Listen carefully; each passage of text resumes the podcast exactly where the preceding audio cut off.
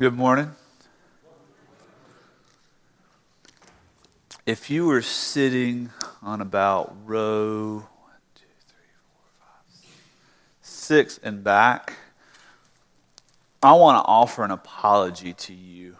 Um, you just watched my daughter run down this aisle, and I have talked to her several times. So I'm apologizing to you now that that's what you got to see at the end of worship. So, um, and I'll be addressing that again here in a little bit. Happy Mother's Day. Genesis 31 is where we're going to be tonight, or tonight. It's been a long day at 11:25 in the morning. Uh, Genesis 31 was where we're going to be. How do you handle conflict? How, how do you handle strife and disagreement and discord? Science and biology teaches us that we're, we've got this, what they call the peripheral nervous system. And, and it's peripheral because it's not central. Your central nervous system something happens to it, you're going to have some neurological damage, some neurological problems. Your central nervous system can consist of your brain and your spinal cord and all your nerves. Your peripheral nervous system is what helps operate all of the external things in your body that you do that are not straight down your core. And one of the functions of the peripheral nervous system is what we call the fight or flight syndrome.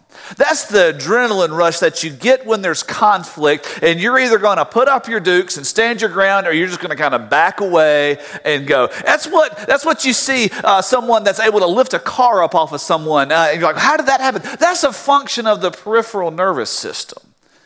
That's that blinding moment when, in a moment of rage, you say or do something that normally you would not do. That is a function of the peripheral nervous system. I am glad that as a society, in many ways, but not in every way, we have developed better ways of handling conflict. No, I'm not talking about Twitter wars, but I am talking about the fact that we've gotten a little bit past challenging one another to a duel, right? Someone cuts you off in traffic and you say, I challenge thee to a duel. And you get out there with your glove and smack him on the face and you take your 10 paces. But it was told of Alexander Dumas, the, the, the famed writer of Three Musketeers and several other writings, and he was also an artist, that he got into such a squabble and such a, a spat with an up and coming politician that they had to challenge one another to a duel. Now, the issue was this up and coming politician was quite the marksman. He did not miss what he aimed for, and neither did Alexander Dumas. And so the two men were at a little bit of a conundrum, an impasse as to how are they going to settle this duel because they both knew that if you took your paces and fired, both would be dead. Well, they decided to draw straws. And whoever it was that drew the unlucky straw was to go into a room and shoot himself. Alexander Dumas, the famed writer, drew the unlucky straw. So he goes into his room, and he knew that it was supposed to be at the count of three, the gun would fire. And so at the count of three, the people on the outside of the room heard the gun fire and opened the door expecting to find Dumas laying there on the floor, but instead saw him holding his gun and he says, I missed my shot. Aren't you glad that we do not settle our strife and our duels quite this way?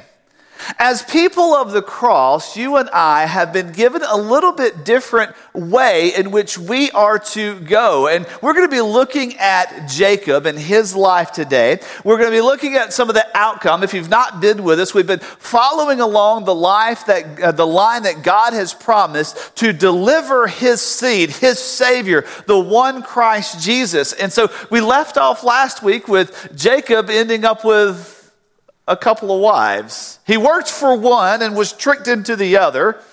And since he was already married to the other, he then continued working to ensure that he would get the one, and he was given the one. But then that rivalry developed between the two sisters over children. Maybe I should have preached that passage last week for Mother's Day this year.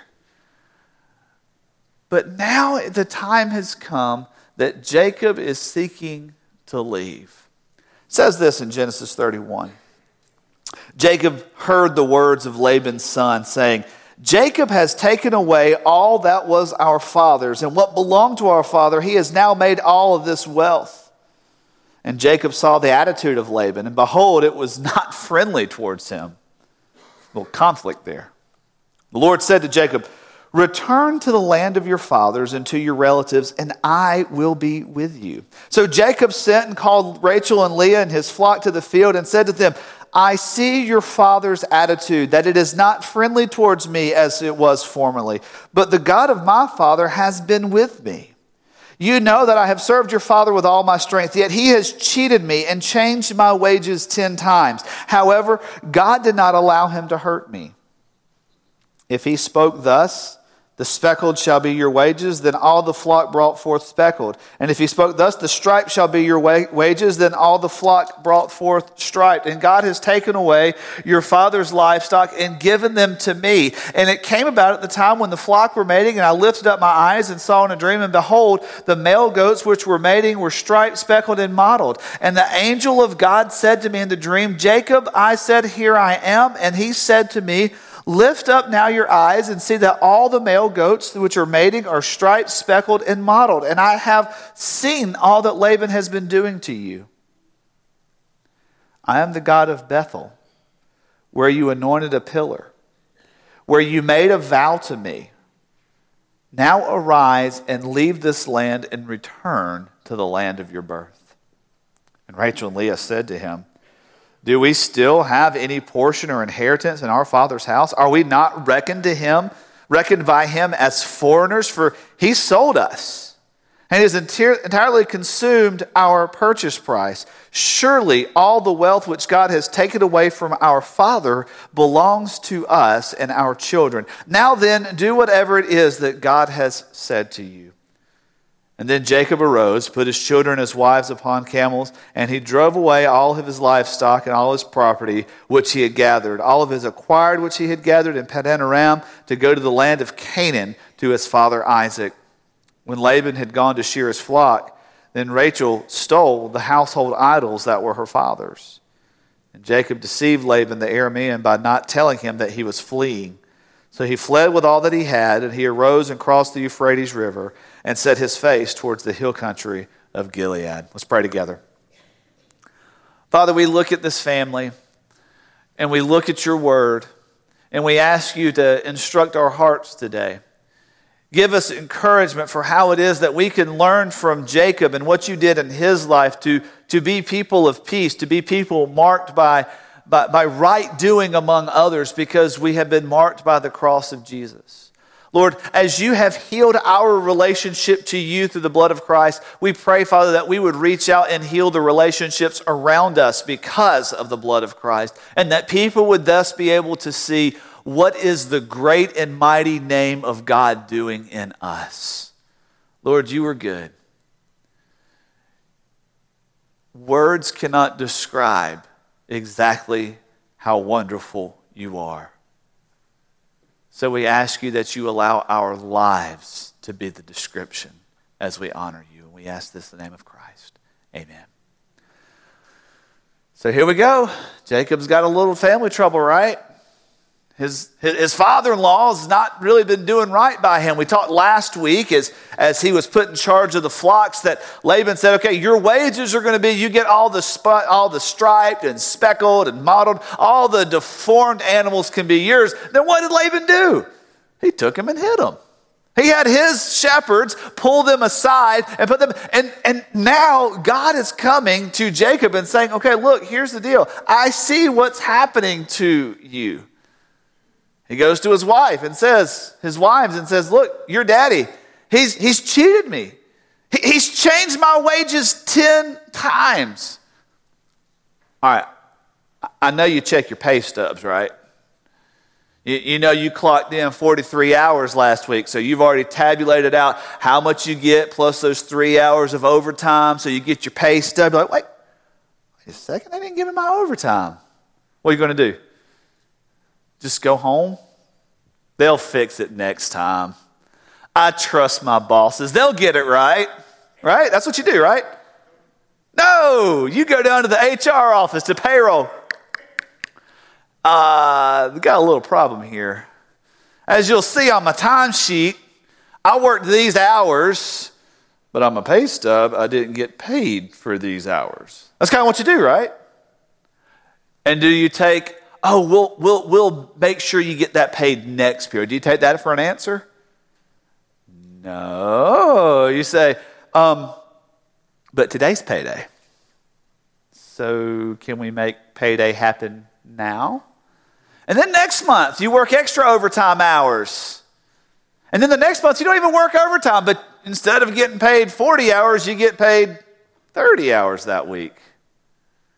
Well, the amount is for 30. Oh, yeah, we forgot to tell you we've had a little bit of a reduction. And while you did the 40 hours, we could only afford to pay you for 30 hours. So we adjust your hourly to make sure that uh, hourly you made the 30 hours for those 40 hours. Who's sticking around for that? How many, how, how, many, how many resumes would be going out? How many I quits would be said in those moments? Month after month, the, it shifts and it changes, it shifts and it changes, and it continues. And, and he says, 10 times. 10 times. He has changed my wages. See, the reality of life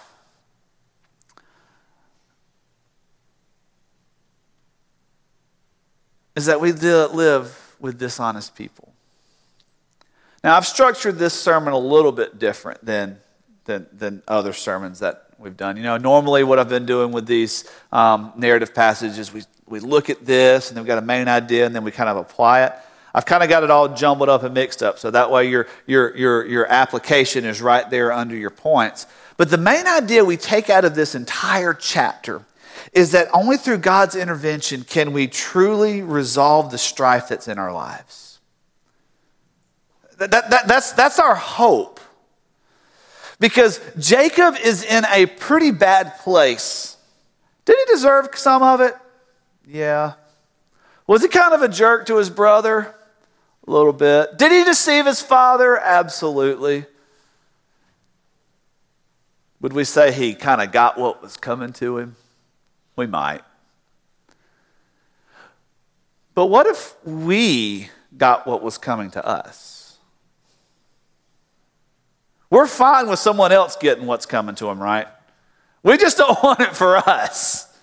We, we, don't want, we don't want our treachery. We don't want our sin to be, to be recounted and to brought into play. We, we just want it to affect them because of what they did, right?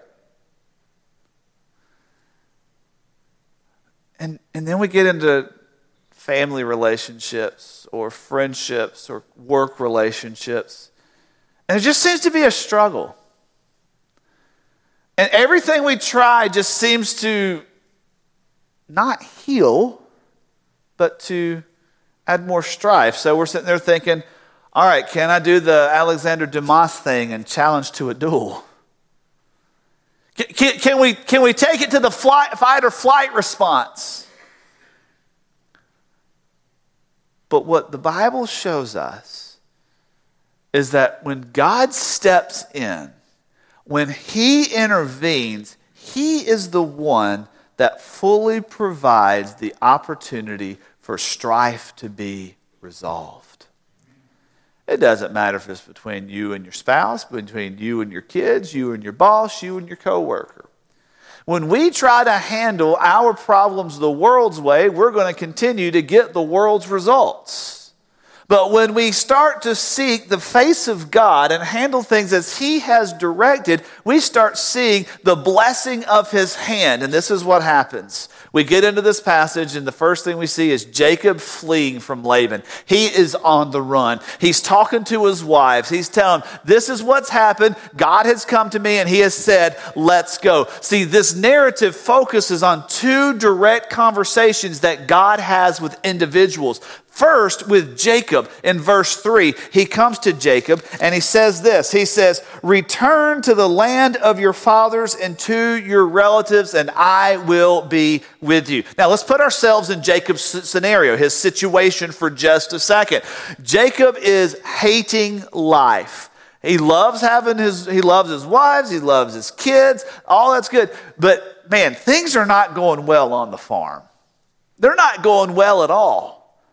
He's had blessing after blessing. Everything his hand has touched, he's been kind of like King Midas of the sheep there. Everything he is touching is being blessed. But then Laban cheats him, and Laban cheats him again, and Laban cheats him again, and Laban cheats him again. And it seems like the work situation is not going to resolve itself. It seems like it's always going to be drudgery and misery and wondering what we're worth because of the performance we have on the job. Some of you have been there.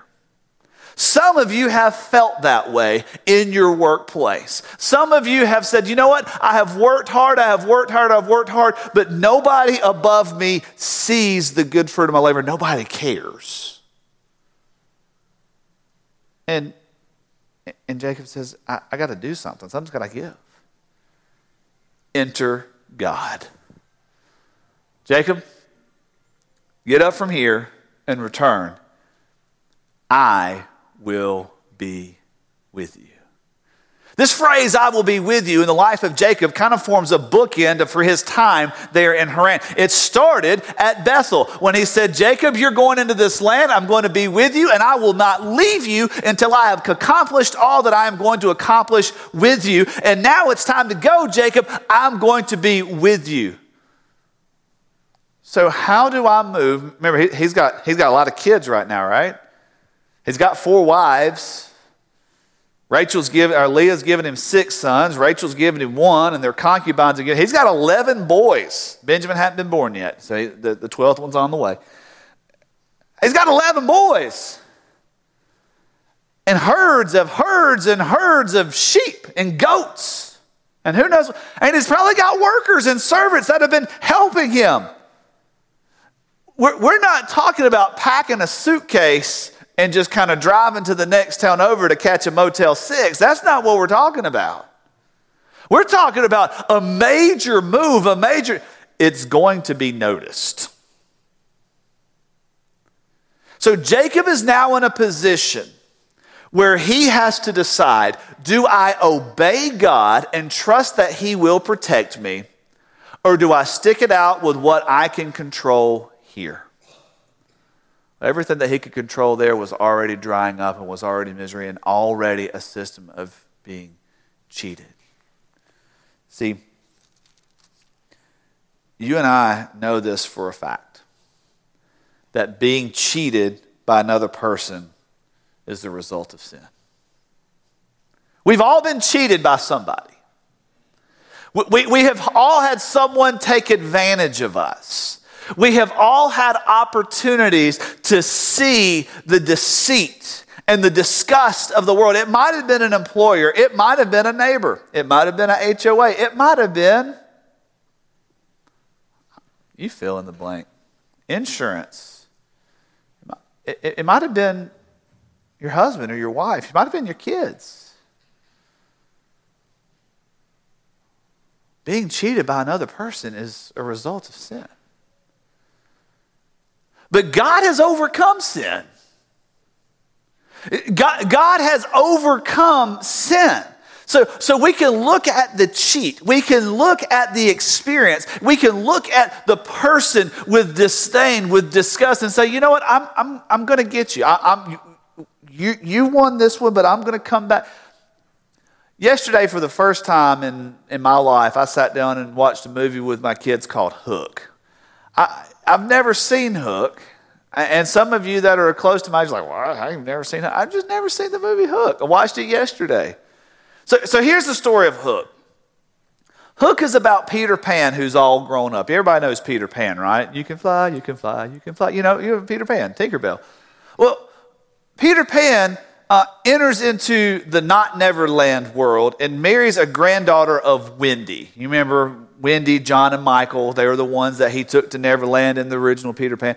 Well, he keeps coming back to visit Wendy, and then he meets Wendy's granddaughter when she's like a teenager. He falls in love with her, kisses her, enters this world, marries her, and they have kids.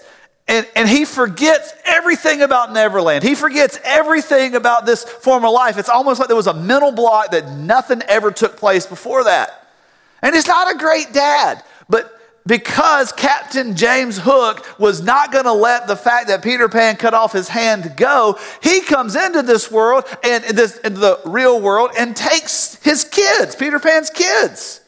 And Peter Pan gets to Neverland to save his kids, only to find out that for 30 years, James Hook has been planning this epic war to seek out revenge on Peter Pan.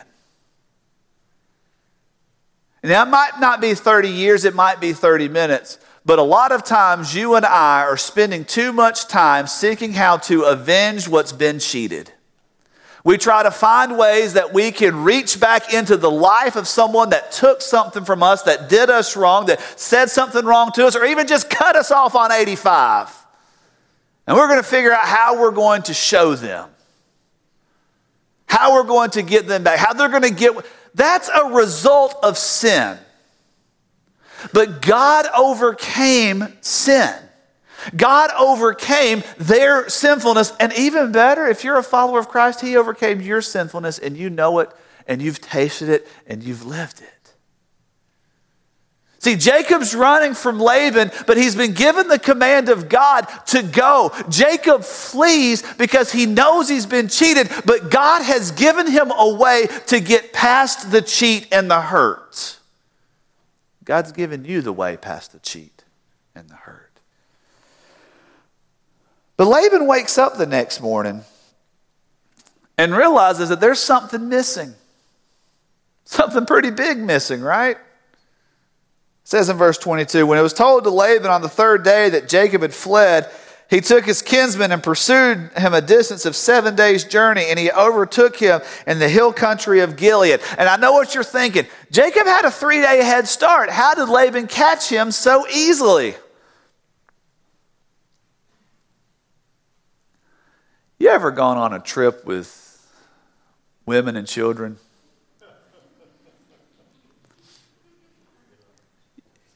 There are a few unplanned stops along the way. I'm not saying that to be rude to me. The very first time we lived in Raleigh when I was in, when we were in seminary. It was nine hours and 15 minutes from the house where I lived to my parents' house.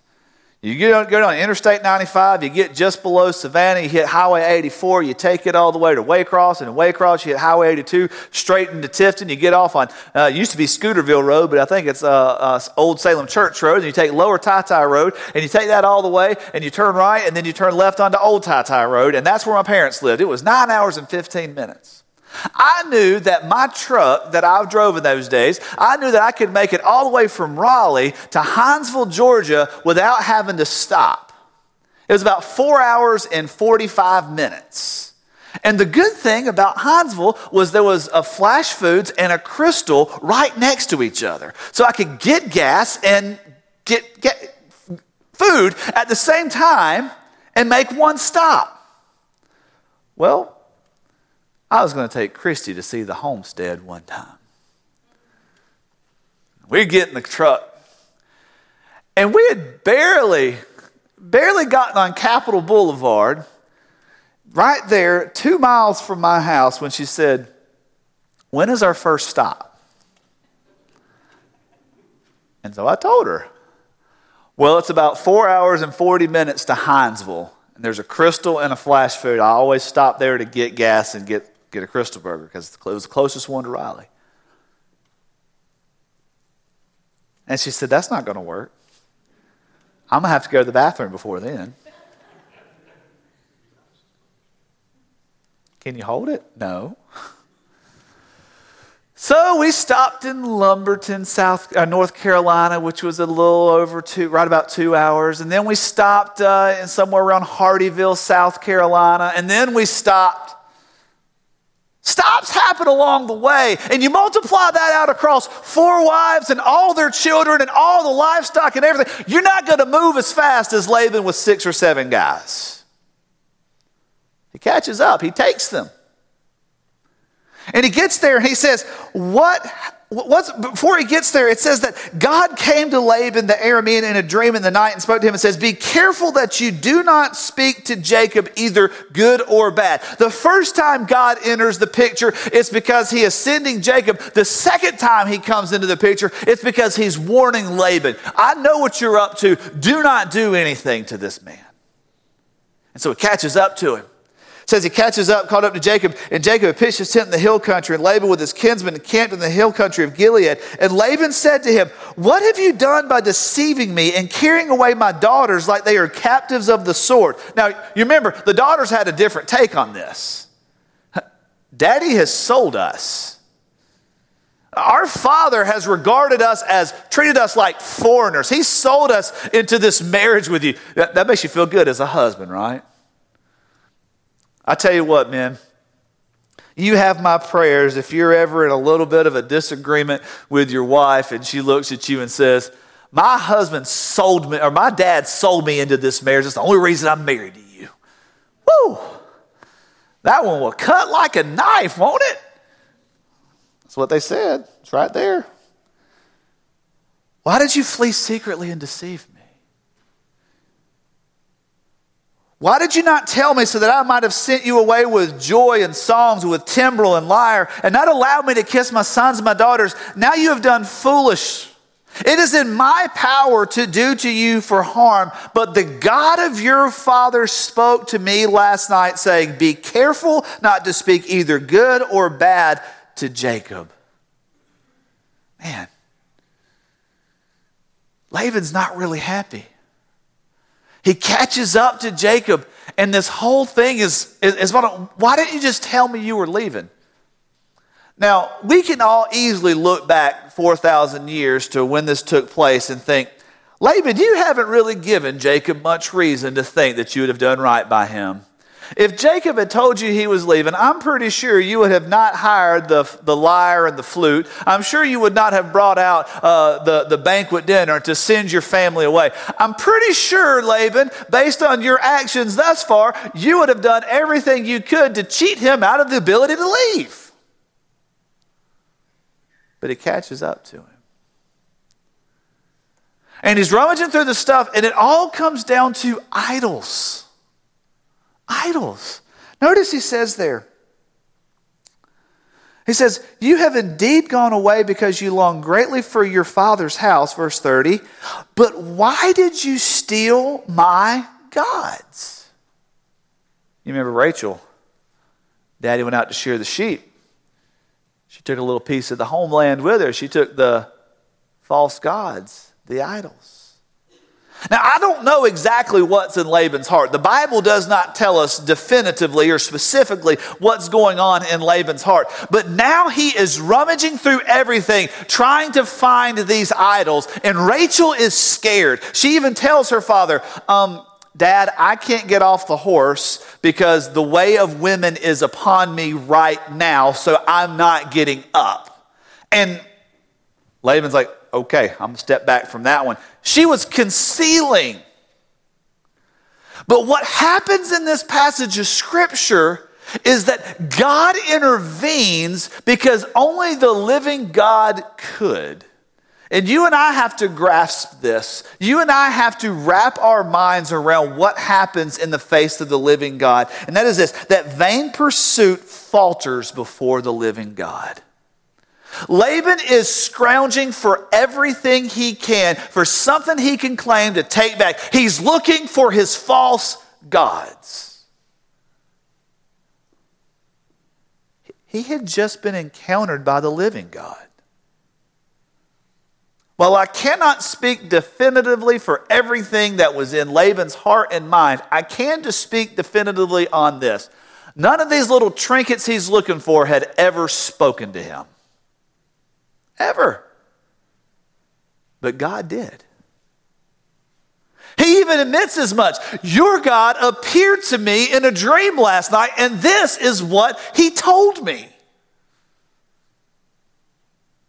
Now, I know we're 21st century Christians, and this idea of God speaking audibly and appearing, you know, somebody starts talking about that, you kind of give them the side eye, like, you're like where are you going with this? What'd you have before you went to bed last night? What'd you eat? You know, you start asking these questions because you're a little skeptical. I can't explain everything that takes place in the Bible. I wish I could, but some things God has left for a mystery.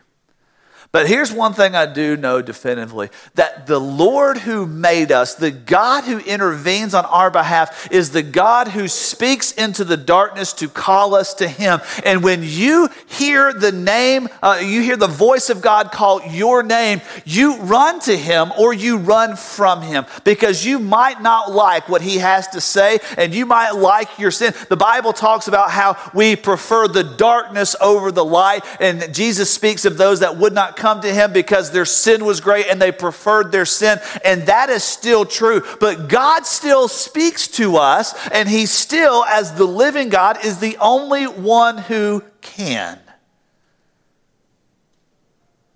But we still run to all these other things, to these false speakers, these false comforts we're really, really bad at making gods for ourselves. I'm not saying we're bad, is that that's a habit, that, that is one way to take it, but we just pick the worst things. We, we pick things that are never going to last, never going to make it. Here's this woman sitting on, uh, on I don't know what they're made out of bone, wood, rock, who knows? But man made. The, the, the, the, the, Proverbs and the Psalms, the, David and Solomon, they, they mock these guys. They say, You're never going to hear them speak. They can't, they're made by a man. But we, we pick all these things. We, we, we pick money, we, we, we pick success, we pick fame, we pick sports, we pick. I know it's Mother's Day and it's probably not the nicest thing to say, but we pick family. Moms, I pray, I pray, moms, that you have not sought all of your identity to be found in who you are as a parent, as a mom. I, have never been a mom, I never will be a mom. Been a dad, love being a dad. I fail at being a dad.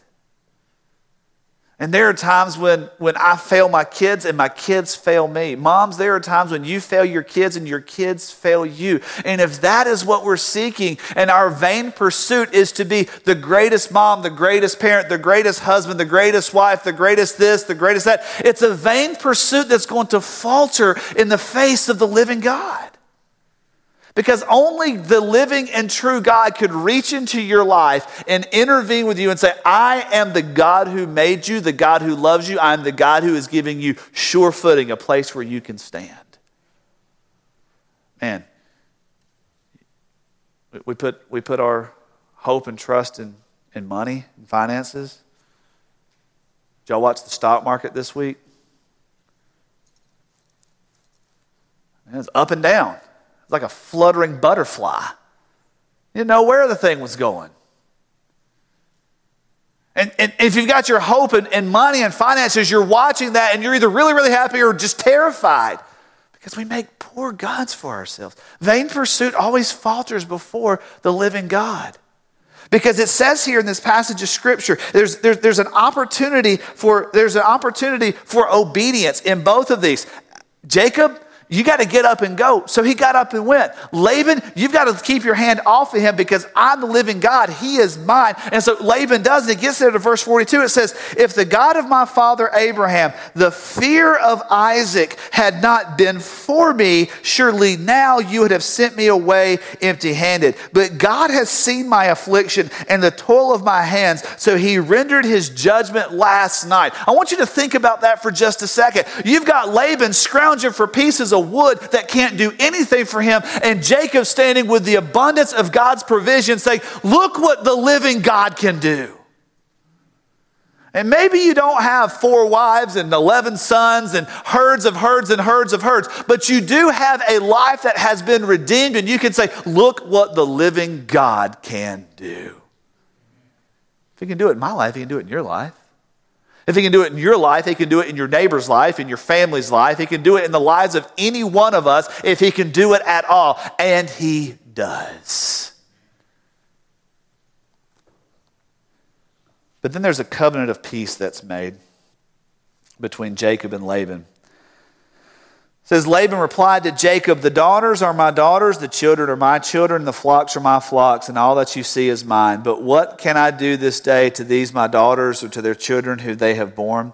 So now come and let us make a covenant, you and I, and let it be a witness between you and me. And Jacob took a stone and set it up as a pillar.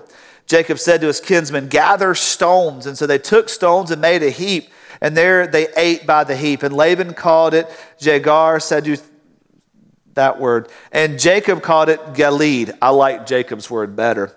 Laban said, this heap is a witness between you and me this day. Therefore, it was named Galeed in Mizpah, for he said, May the Lord watch between you and me if we are absent from one another. And Laban said, If you mistreat my daughters, or if you take wives other than my daughters, although no man is with us, see, God is witness between you and me.